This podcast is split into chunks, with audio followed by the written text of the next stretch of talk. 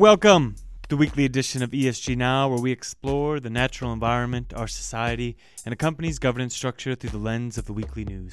I'm your host, Mike Disabato, and this week, Megan Eastman and Rick Marshall join me in studio to discuss SoftBank and the passionate love of wild founders. And then we get two quick takes on the responsibility of PE and venture capitalists and the streaming wars. Thanks as always for joining us. Stay tuned.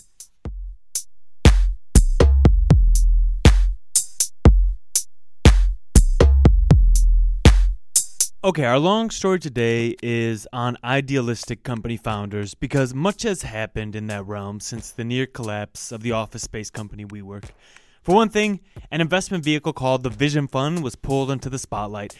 And what is the Vision Fund, you ask? Well, it is an investment vehicle owned by a company called SoftBank, and it has nearly 100 billion in US currency, 28 billion of which is provided by SoftBank, and actually weirdly 45 billion is from Saudi Arabia's public investment fund, and it can take that 100 billion and it can heave it on to private companies. The vehicle's lead is also the lead at SoftBank, and his name is Masayoshi Son, or Masa to all his friends out there. And Masa is the founder's founder. His method, as quoted by the FT, is to look for entrepreneurs who have the greatest vision to solve the unsolvable. They need to have the strongest passion, and then he provides the cash to quote unquote fight. I don't know why it has to be framed as a fight, but basically the reason this happens is because the Vision Fund is this kind of venture capital vehicle that SoftBank has spun off. It still controls it, and it just goes around and it makes bets on companies they think are going to change the world. SoftBank itself actually started as a telecom company, and then it morphed into this holding company that had these grand aspirations, as you can tell with Masa's idea of a good CEO. And Masa and SoftBank killed it early with a stake in Alibaba before everyone else had one, and a stake in Yahoo Japan, one of Japan's top internet firms. But then when Masa started to make bets with the Vision Fund, he ran into some trouble. WeWork is the obvious case, but there's also Uber that they put a lot of money into, and then after its IPO, it has really dropped. And a dog walking app called Wag, which is just not being a good boy, if you'll excuse the pun. And people have kind of criticized Masa for making these huge bets and not really knowing where the company is going and not having the right structures in place to deal with these type of big bets in all these different kind of industries because it even invests in like biotechnology companies. But as we do at this time, I have to do a stat card digression before I get into the story's heft. Because remember, we rank companies based on their exposure on ESG risks on a triple C to a triple A scale, and SoftBank is rated at a triple B. The Vision Fund is a private vehicle, so it's actually not rated. So, what does this all mean? Well, because of the WeWork debacle, SoftBank has been under pressure to prove to its investors that it can actually handle all these wild bets. And while it announced it would continue to add to its WeWork portfolio, it decided it would implement some governance systems to deal with the stress when it invests in these private companies. And I'm not going to list them all, but they include a guaranteed seat for SoftBank on the company's board and a drafting of a board certified CEO exit plan for any company they invest in so you know an Adam Neumann type doesn't walk away with billions while thousands are laid off. And this is where we get to the big part of the story, the ESG portion of the story, because as I'll explain later, the G or governance part of ESG is a big deal. And this is good governance practice. But it is also, to me, it sounds like SoftBank is trying to rein in its adventurous CEO. But Megan, I hear you do not think that this is such a big deal. Well, does he really have to rein himself in, or is he just feeling like he got burned and so now he's stepping back a little bit? I'll be curious to see whether this really lasts or whether he finds himself kind of tempted back in, as so many investors are, to these guys with visions that sound compelling. Yeah, but won't this sort of hamper the Vision Fund's ability to make these wild bets and thus its existence? Like, if you have to stop concussions in the National Football League in America, you'll likely have to stop playing football because concussions are just part of the game, apparently. So, isn't limiting the Vision Fund's ability to make wild bets like canceling the Vision Fund? I didn't hear anything in there that would really restrict them from throwing money at a firm with a visionary founder who's still got a controlling interest. It just kind of puts up some guardrails. So you get these visionary founders, and some people argue which ones are truly visionary and, and which ones are just oddballs, but I think you, you probably have to break it down a little bit more than that because you do get the ones who kind of go off on their own weird tangents, and sometimes that's okay because the main business is really strong.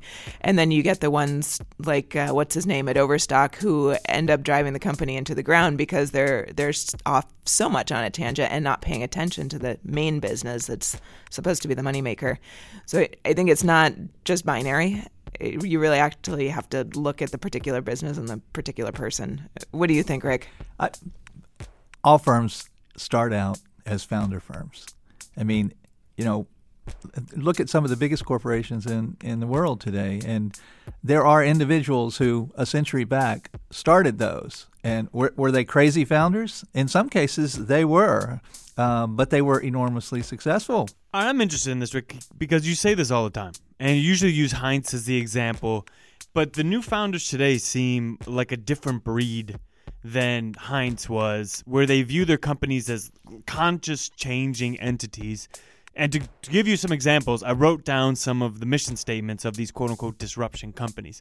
They're not exact, but Lyft wants to be unique and uplift others, and it wants to improve people's lives. Lyft drives people around. They're not doing anything other than that.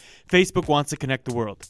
I guess in a way they're doing that. Google wanted to do no evil, but then it just wanted to make information more accessible, which seems more relatable.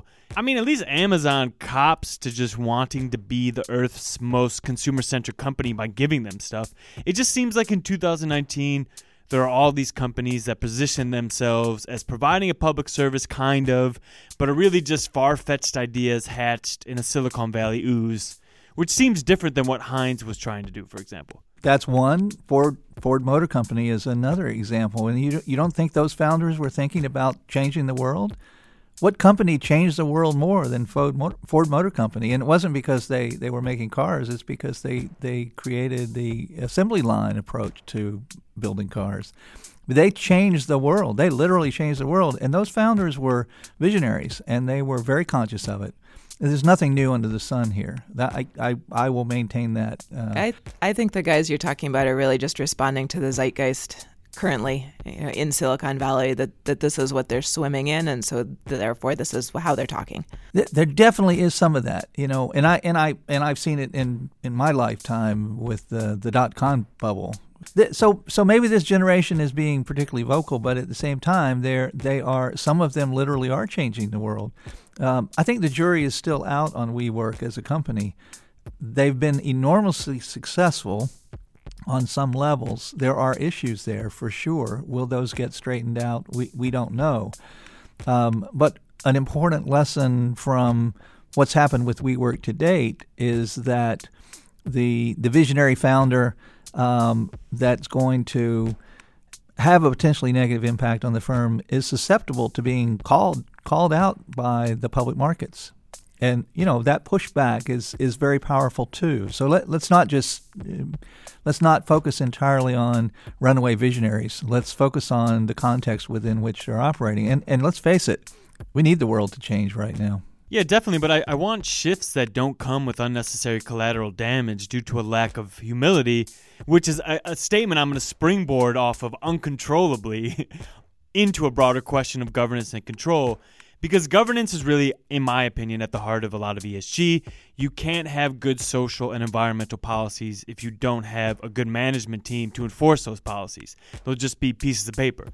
And you, Rick, you wrote a piece with Alan Brett of our ESG research team that looks at the outsized control given to founders when they use an equity share class that can give them, for example, 10 times more voting power than a common shareholder, usually through the use of a thing called the dual share class structure, where the commoners get one type of share and the founders get another more powerful, powerful type of share.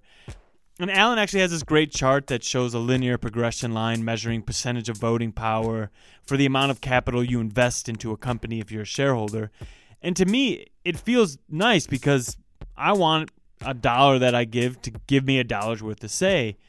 But is that what we uh, as a society wants? Or, or no, is it not? Because if Megan's point holds that there needs to be nuance when looking at founder control, then reconcile this for me because there is a credible hypothetical out there that says, well, whether or not you have a controlling founder doesn't really matter for a company's long term performance. Yeah. Well, I'm not trying to reconcile it, to, to tell you the truth. I mean, our goal is to measure it. Our goal is to make the information available so that investors can look at each individual situation and make a determination. Um, we, are watching trends. We're well understand that there are many investors who would rather see one share, one vote be mandated for all companies. Uh, we're also well aware that many uh, private equity investors that are bringing these companies into the public market um, really like these dual class structures. Um, some of the exchanges are uh, looking at this as a, a competitive question. Um, e- even the, the FT recently wrote a piece uh, looking at the possibility of, of the, uh, the UK exchanges perhaps allowing some form of dual class structure because they're losing out on some of these listings to places like Hong Kong. Uh, Singapore has just in the last couple of years opened up their market to this. It's a competitive question. Uh, the U.S. exchanges um, are keenly defensive uh, on this question. So, um, unless a regulation globally could somehow come into being that would eliminate this, they're not going to go away. So, our job is not to reconcile it but to help investors better understand it and to be able to make better decisions when they encounter it. The other day, I was having a chat with one of our other governance analysts, um, Machali, in London, and we're talking about the ways in which, for an investor interested in engaging with a firm, that a controlling, a disproportionately controlling owner, in some circumstances, could actually be beneficial if you're, you're able to get their ear that it's like a lot of bang for the buck with one engagement. The influence doesn't necessarily come just in the hard form of votes, it can also come in the soft form of persuasion. Uh, we've certainly seen instances where um, controlling founders have been very receptive to the voice of minority shareholders. Um, after all, this is the essence of the public market is that kind of engagement and dialogue. Direct engagement being when shareholders actually dialogue with companies in private, on the phone, or in person, which we've spoken a lot about on this podcast. But let's let's quickly bring this back to SoftBank and the Vision Fund it is associated with.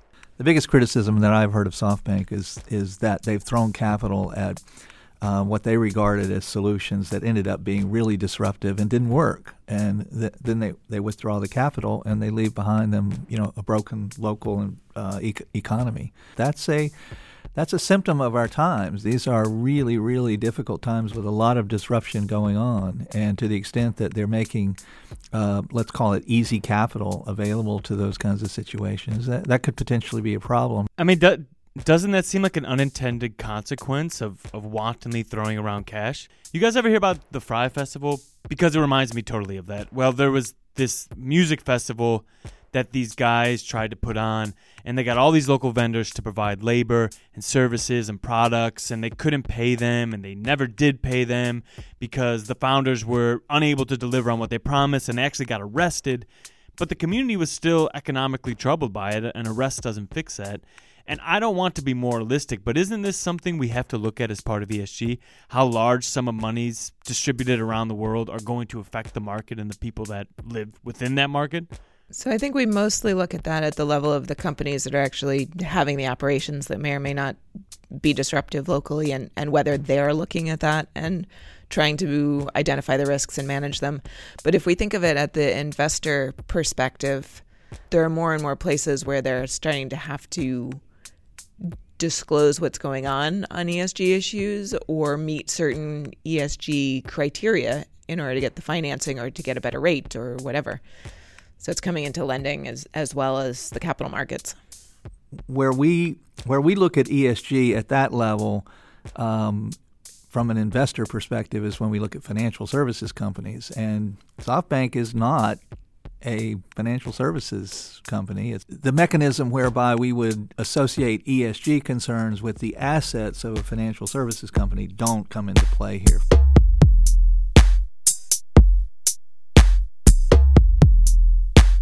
All right, so Rick's point is taken, but that doesn't mean I have to listen to it. So I brought in Kevin Kwok, who worked in PE and worked at credit companies, and I posed the same question to him. Well, shouldn't we look at a company how they uh, isn't part of ESG, looking at how a company affects its environment, the society it is operating in? as well as a governance structure that provides the company with the mechanisms needed to run. So can I say like look all these companies that are giving funding, all these VC companies, all these PE companies that are putting money into a system and then that system for one reason or another is overweighted, overburdened, or there's too much capital, or there's an irresponsible founder that isn't put into check. But th- but that's also why it's important to understand that VCs and PEs are very different from the public equity market. You go into investing in PE and VC because you know there is that high risk, high reward. And you actually just mentioned that, you know, why would someone throw around money and start investing in irresponsible CEO? Well, how do you know they're irresponsible? These companies have just recently started. You have a track record from these public equity companies. They have required disclosures and mandatory financial requirements that they actually have to produce every single year. On the private equity side and the venture capital side, you don't have that. You have maybe at most, you know, six months to like three years of actual financial data from these companies before they actually even go out and get kind of seed funding. So in the end, there it's like comparing apples and oranges. All right then, fine. I am mistaken. And now on to Siyu Liu, my colleague that covers the media and entertainment industry for MSCI ESG Research, for a quick take on the streaming wars now that Disney Plus has made itself available to great fanfare. Rather call it a streaming war, I I I think it's more like a race. Um, because you can't, they're not really cutting each other by price um, they're competing on basically whoever can be the primary um, gateway platform for for you and I's entertainment uh, in the living room, um, and whoever has the largest content base or largest content brand is going to be benefiting from that. And and only the ones have large content brand has a chance of competing with Netflix, which is the you know the the established incumbent. Yeah, no one's streaming with, uh, no one's going to sign with Apple TV because they don't have any content for you to watch. You also wrote something really quick on the privacy and data security mm-hmm. and the issues with all these streaming companies getting everybody's data. What was that again? Content producers used to be uh, just licensing everything to distributor so that they don't really have a direct relationship with consumers. They do not have um, access to consumer data the way that Facebook and YouTube has. Um, but now they are, once they have their own platform, they deal with consumer personal data, uh, financial data to some extent, and also, most importantly, the consumer behavior and their taste, their preferences. Oh, so what's the problem with that? The, the problem with that is um, you also don't know whether the media entertainment companies are uh, equipped to protect your data. You, we don't, from, based on our research, most of them are not prepared to have that kind of cozy relationship with consumer data.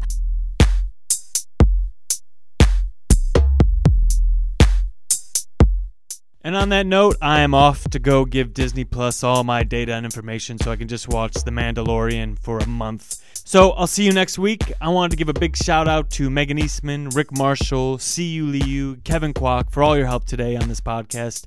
And thank you so much for listening. I always appreciate it. If you like what you heard, please rate and review us.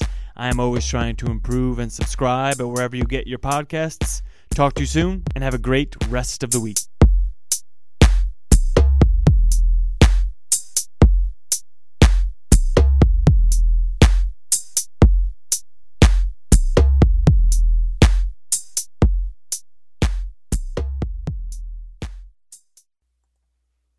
The MSCI ESG Research podcast is provided by MSCI Inc.'s subsidiary, MSCI ESG Research LLC, a registered investment advisor under the Investment Advisors Act of 1940 and this recording and data mentioned herein has not been submitted to nor received approval from the United States Securities and Exchange Commission or any other regulatory body.